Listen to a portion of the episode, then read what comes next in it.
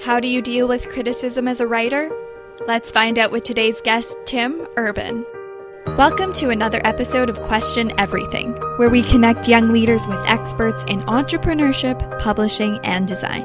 I'm your host, Carly Sotis, and today I'm speaking with Tim Urban. Tim is the co founder, illustrator, and author of Wait But Why, which is probably the best blog on the web. Tim has a way of finding humor in the serious and awkward parts of life and taking complex questions and explaining them in a thoughtful and humorous way. I was first introduced to Tim's work when I was preparing for a TEDx talk and watching every TED video I could to prepare. And as I was procrastinating writing my own talk, I came across his TED talk about procrastination, which has nearly 7 million views. In today's episode, Tim shares some of the lessons he learned while studying at Harvard and why he believes focusing on building friendships and studying subjects that you are passionate about is more important than focusing on grades. Tim also talks about how he's learned to deal with criticism by putting it into context and how he overcame his fear of sharing his writing online. I'm really excited to have Tim on the show today, so thank you so much for being with us. Thank you for having me on. Now, you started Wait But Why in 2013, but I'm sure that there was a long journey leading up to that. Could you tell us more about how you first got started in writing? Yeah, um, I, I, actually had a blog before Wait But Why called Underneath the Turban. Uh, I'm not sure where that name came from, but um, it started in um, started that in 2005, just purely as a hobby, and because you know if you said you had a chance to watch my TED talks, you understand that I'm a procrastinator, and um, you know what procrastinators do is there's there's nothing they'll invest more in than their hobby because it's not what they're supposed to be doing. So I I ended up you know I wrote probably 300 blog posts over a six year span that you know until about 2011 and i would do it you know weekends i would do it night times and then i would do it sometimes when i was supposed to be doing other things which then you know pushed my other things to weekends and night times. So uh, I, I, was i was quite productive with it but it was still very much a side thing. And so that, that ended around you know I, uh, 2011 i got distracted with a bunch of other things and just didn't have time for it anymore. And it was about two years later in mid 2013 that um, my business partner and I, and we had this other company that we had started in about 2007. You know, we, we were talking about what's an, you know kind of another project that could be interesting to start, and you know, we didn't really need both of us working at the company uh, full time in order for the company to continue to grow because we had this great staff at this point, and I was feeling particularly antsy to be doing something creative, and so we kind of put that all together and decided that starting kind of a some kind of you know we didn't know what it was content site or a blog or something would be an interesting idea, and so that was the beginning of Wait But Why, you know, and, and Andrew, my partner, he continued to you know grow our company, and he's still doing that now. It's a, like a, an ed tech tutoring company based in LA. Um, so for the last three years, I've been writing Wait But Why and growing that here in New York, and that that's kind of how how that got you know that got started, and the the idea kind of came from the fact that I had been blogging for this six years, and you know we both knew that that was something I, I could do, and that we could. That's a really and you know on one hand it's a really easy company to start. You don't need any money. You don't need any staff. If one of the founders is a writer you can just have um, uh, you can have it the lowest possible overhead company to start, and it would totally fulfill me creatively. But it also has a lot of potential. It's like you know, it can turn into a big platform, and so th- that's why it seemed like a good idea for us. What did you learn from the previous blog that you had written that you were able to apply to Wait But Why? Well, I learned that. Well, one of the things I was able to do over six years of you know writing 300 posts was was just kind of find my writing voice. You know, it's not always obvious. It's not necessarily the same as your speaking voice, but it, it, but it could be. It could be very it could be very similar to your speaking voice or totally different. And some people like to write in a real style that's not how they would ever talk, and that's that can be great. That's art. You know, that's art. There, it's, not that different than acting. You know, writing a character in in a movie. You know, writing writing you know a character in a book. So so some people do that, and then other people are are, are almost their identical selves. Like I, I feel like you know someone like Louis C.K. You know, is very close to his real self in his in his kind of professional persona. So part of the finding your voice is just figuring out where you want to be on that spectrum, where it feels most natural, where it caters best to your talents. And so, for me, it was definitely you know much closer to the real voice side uh, than because I, I I don't and I still don't really consider myself like a writer. I'm not like you know I'm like oh I'm gonna like sit down and. Uh, cafe and get inspired and do my writing. That's not. I, it's more like I get excited. As, I'm thinking about something that I'm excited about, and then I want to, you know, communicate that in like an easy to read and fun and like maybe funny way. So it's more of a. Are you a communicator or are you like a writer? Um, and so that that was what I was mainly. I think that's the main one of the main values that came out of that. Uh, another thing that came out of it is just realizing that like you'll get out of putting a blog post out whatever you put in. So the times when I would really work on it and really outline it and brainstorm and think about it and work on it for a long time and even maybe do even do a bunch of you know drawings for it, people would would really really like it in those cases. And they would usually you know f- share it and it would just get more traffic. And so it was kind of like a that's where I, you know started to realize that quality is you know goes a long way. Uh, you know doubling the quality you know multiplies the the amount people like it and will share it by like 10 or 20 so that was another thing and then and then towards the very end of the time doing the old blog, I started, you know, it's funny because we actually, because we had a tutoring company that we started, we, we had started doing a lot of um, our test prep online. So our tutors all needed to have these writing graphics tablets that they could write on, you know, to have an online whiteboard. So we had a bunch of those in our office just that we were experimenting with and that's kind of I was sitting there. I was late in the office one night, which is often when I would you know write blog posts, which is after everyone left, sitting there alone late at night. And I just saw the tablet there and kind of thought, well, well what if I use that for like to draw like a stick thing for this? Because this is one particular idea I wanted to get out, which was the concept of someone when I, think it's funny when people, you know, you know, people put like a doppelganger of themselves on Facebook. It's hilarious to me when people put a doppelganger that's way better looking than they are. I just think that's like a super funny phenomenon, and like I, I, really enjoy that when that happens, with no, you know, with no acknowledgement that that's what happened. Um, and so I was trying to illustrate that idea in, in writing, and then I was like, oh, if I could just like do a funny drawing of like the two things, like the real person and then their doppelganger, it's like that would be perfect. So that, that was the beginning of that. And then I realized that that was, you know, it's like you, try something and sometimes it doesn't work. And that I was like, oh, that works. Like that's a really fun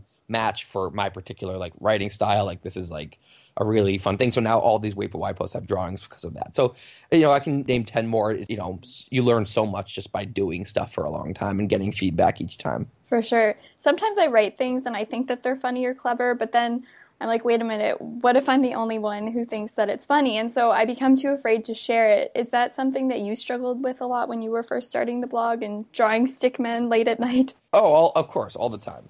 Um, I mean, the thing that made it doable was that I think if right away before I had ever blogged, if I said I'm going to start a blog and announce it to everyone, and I, this is my new thing, I'm going to quit my job and do a blog. I would never would have had the just belief in myself to do that. But the way I did it was the very first blog post one person knew about because it was a friend, a friend of mine from college started a blog, and I was like, oh, I'm going to do that.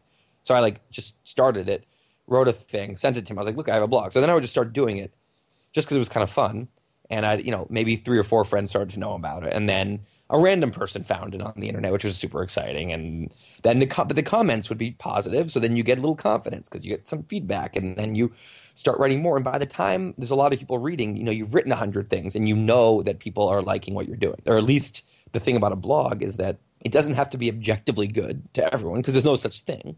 It has to be really good to at least one kind of person it's great. You're not like entertaining at a community theater where it's the same exact community and you have to figure out how what they like.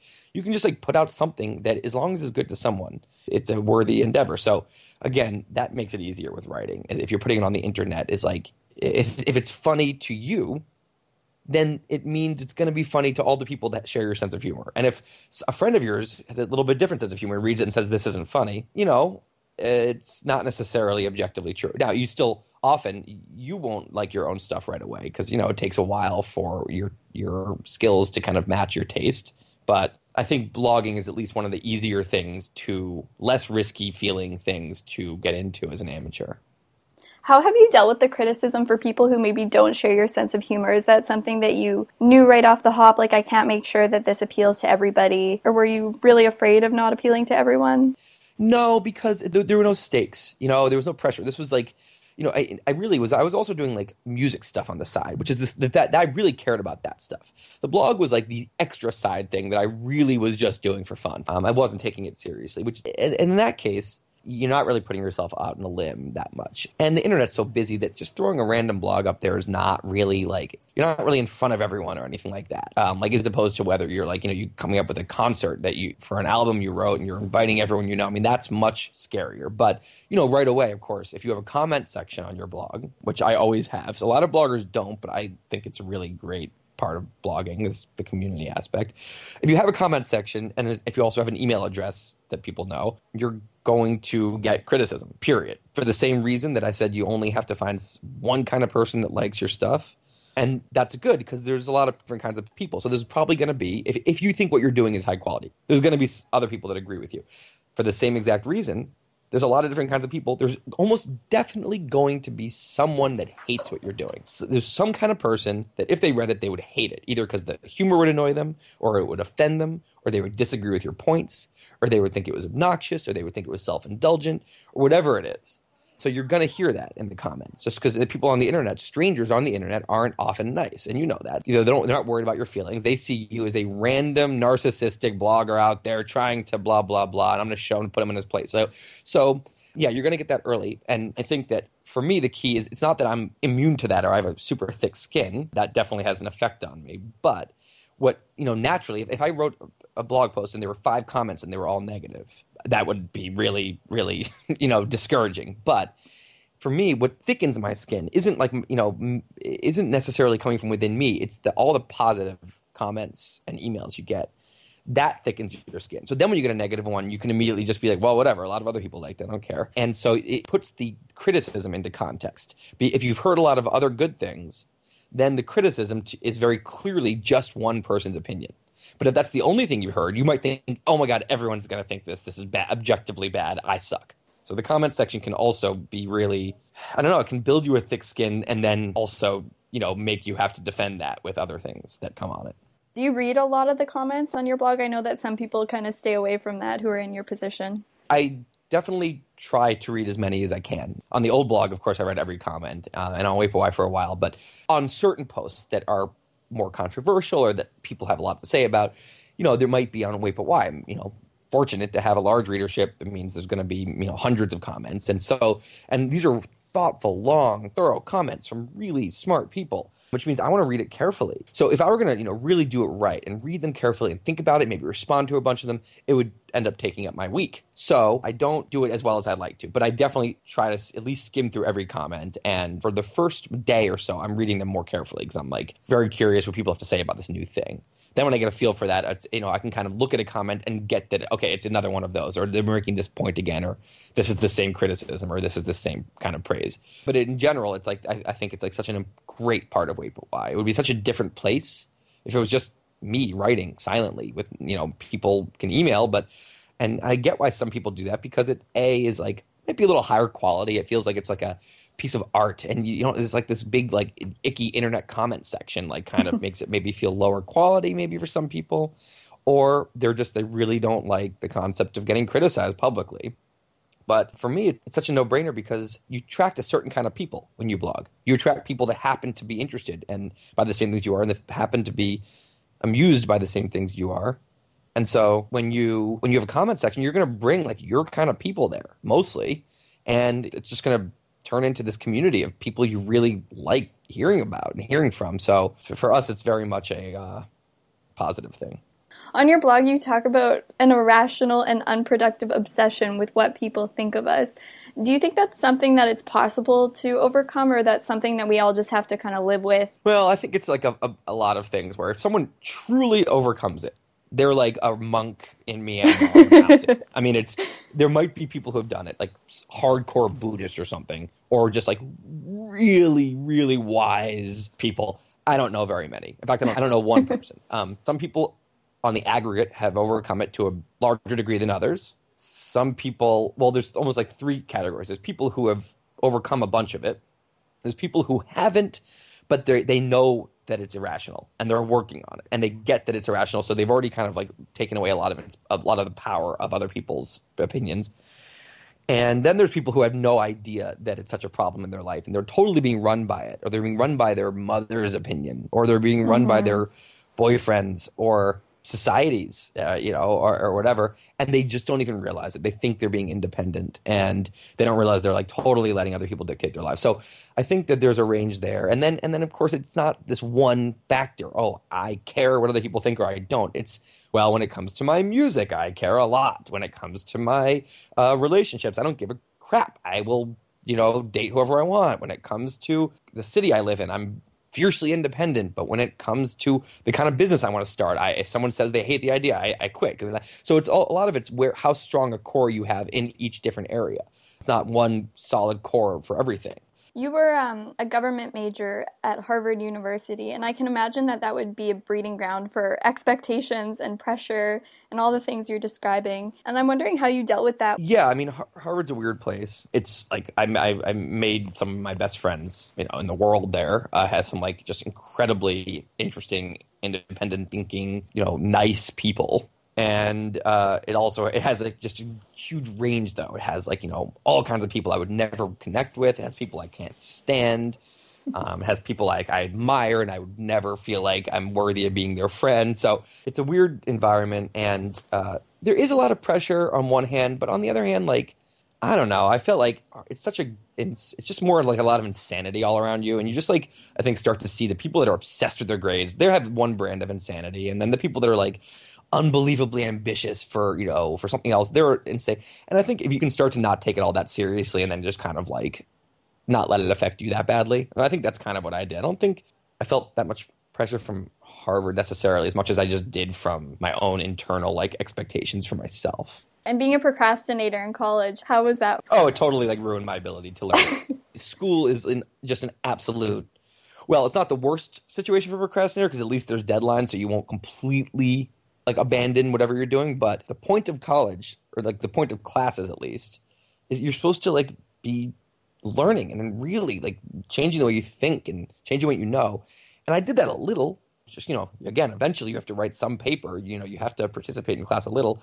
So I would have to. But as much as I wanted to, I remember I'm a curious person. Wait, but why is the entire exercise of Wait But Why is like me being a curious person. It emerges from that and liking to learn. So it's not that I didn't want to, it's that I just, I was a total uh, victim of my own instant gratification monkey. And I wouldn't do the reading and I wouldn't know what I was talking about in class. And then I wouldn't, and then in class, I would tune out, you know, except for the rare time I would suddenly get locked in. I would be obsessed and I could feel that like, oh, I, I have such like a good student in me somewhere and he's just not at all present in most of these classes. And then I would cram before an exam or a paper and to, you know, I didn't want to fail and like have like an actual embarrassment of a situation. So I prevented that. You know that that was the pa- the panic was about that. It, it, the panic in high school had been about, oh my god, I'm not going to get A's freshman year of college, I already botched that. So that was out. I wasn't going to have a really good GPA. And then I started deciding, you know, I created this storyline that I didn't need grades for anything I wanted to do anyway, which was a very convenient uh, storyline to suddenly create.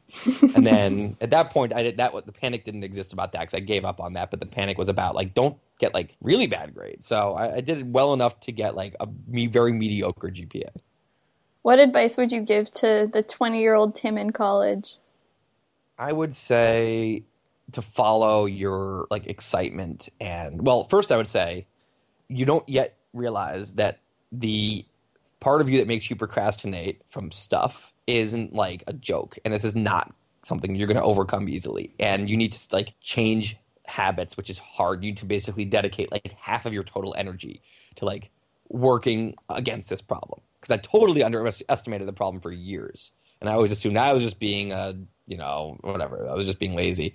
I, I'll shape up. No, it was, it was like a serious thing. So that's the first thing. The second thing is I would say to um I was already kind of like this, but to really not worry about like what conventional wisdom says about what you should do with your life, like wh- whether it's something that's a worthy activity or something that's possible. You know, you oh, that's one in a hundred people make it doing that. Like ignore all of that and figure out what you're just like super excited about and I and I was lucky that some people have a hard time finding something they're excited about, and I feel bad for those people because that's really that that's a they have a whole step to figure it. You know, it makes it harder. I, one thing I had going for me is that I was really like genuinely passionate about a bunch of things.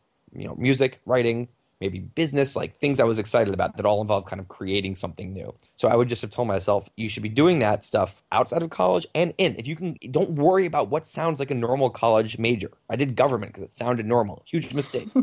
should have done music. Should have done astronomy. Should have done, you know, creative writing. You know, I, I, so so many things that I really would have actually helped me dig into the things I cared about, and I didn't do any of that stuff. So um, the one thing I did do that I think um, some people uh, would benefit from this advice that I, I, somehow knew already is just to not feel like you're wasting time when you're sitting around with people in college who you really like. When you're doing that, you're actually building incredibly deep, lifelong friendships, which are really hard to build after college, especially when you're you know after you're 30, and that college is like a golden opportunity to really end up with more lifelong friends forever than you would if you didn't go to college. And so the time that, you know, you feel like, oh, I'm wasting time. And I'm not sure I was wise that I knew I was doing this for a good reason. I think I hated myself when I was sitting around for six hours with friends when I should be working, but my procrastination actually kept me there, which turned out to be, I think, the more important than really any classes I could have taken in college. Because, you know, relationships really determine like your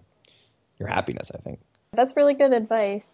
One last question before you go you have a way of looking at these weird and terrible parts of life, like procrastination, and making them funny and light. And I'm wondering how you stay so optimistic and are always looking at the bright side of things, even when you're talking about something that's not necessarily happy or bright. Yeah, well, I mean, I think there's definitely a lot of like cynicism and um, darkness that is inside of like my thoughts, my writing for Wait But Why. But I think there's even more like excitement and optimism. So I think there's both but I think that um, the optimistic side tends to outweigh the other just because just because I think that human happiness is so not based on external circumstances anyway. You know, all I have to think about is, is you know, I'm not optimistic that everyone is going to get rich and everyone is going to be in a perfect marriage and we're every, and poverty is going to go away and the climate's going to get fixed. And you know like it's not that i'm optimistic that everything's going to be great. It's that i'm optimistic that human happiness is not really a rational thing based on external circumstances at all. So i'm optimistic that we can still figure out a way to like be happy in life by just getting better at like being in our own brain and just by getting better at interacting with whatever is happening on the outside. And that doesn't seem that daunting. That doesn't seem nearly as daunting as trying to have every external circumstance actually go right. It seems like that is something we can work on. That's something we can do. And personal growth, like, you know, there's nature and nurture. People talk about those two things, but that's what you're given. You're given both of those. Now you have the rest of your life to either accept that or to improve it. And I just think there's so much room for improvement if it's something that we care about, something we're working on, something we're prioritizing. And so I, I just I'm always trying to encourage myself and readers to just keep thinking about that, keep improving because we're we're all like life amateurs and we were raised by life amateurs who were raised by life amateurs. So like let's let's work on it. There's a low hanging fruit here. There's a lot of room for growth. Um, if we just are you know try to try to stay conscious of it and like you know ref- self reflect and be self aware. So I think that's probably where the optimism comes from. And that's a really good way to look at things. Well, thank you so, so much for being with us and for your blog and just for reminding people what it means to be human. Yeah, thanks, Carly. This was great. Thank you for joining us on another episode of Question Everything. I'm your host, Carly Sotis, and each week we bring you inspiration and insights from creative minds and experts in entrepreneurship, publishing, and design. If you enjoyed today's episode, you can download the show at iTunes, SoundCloud, and at CITR.ca.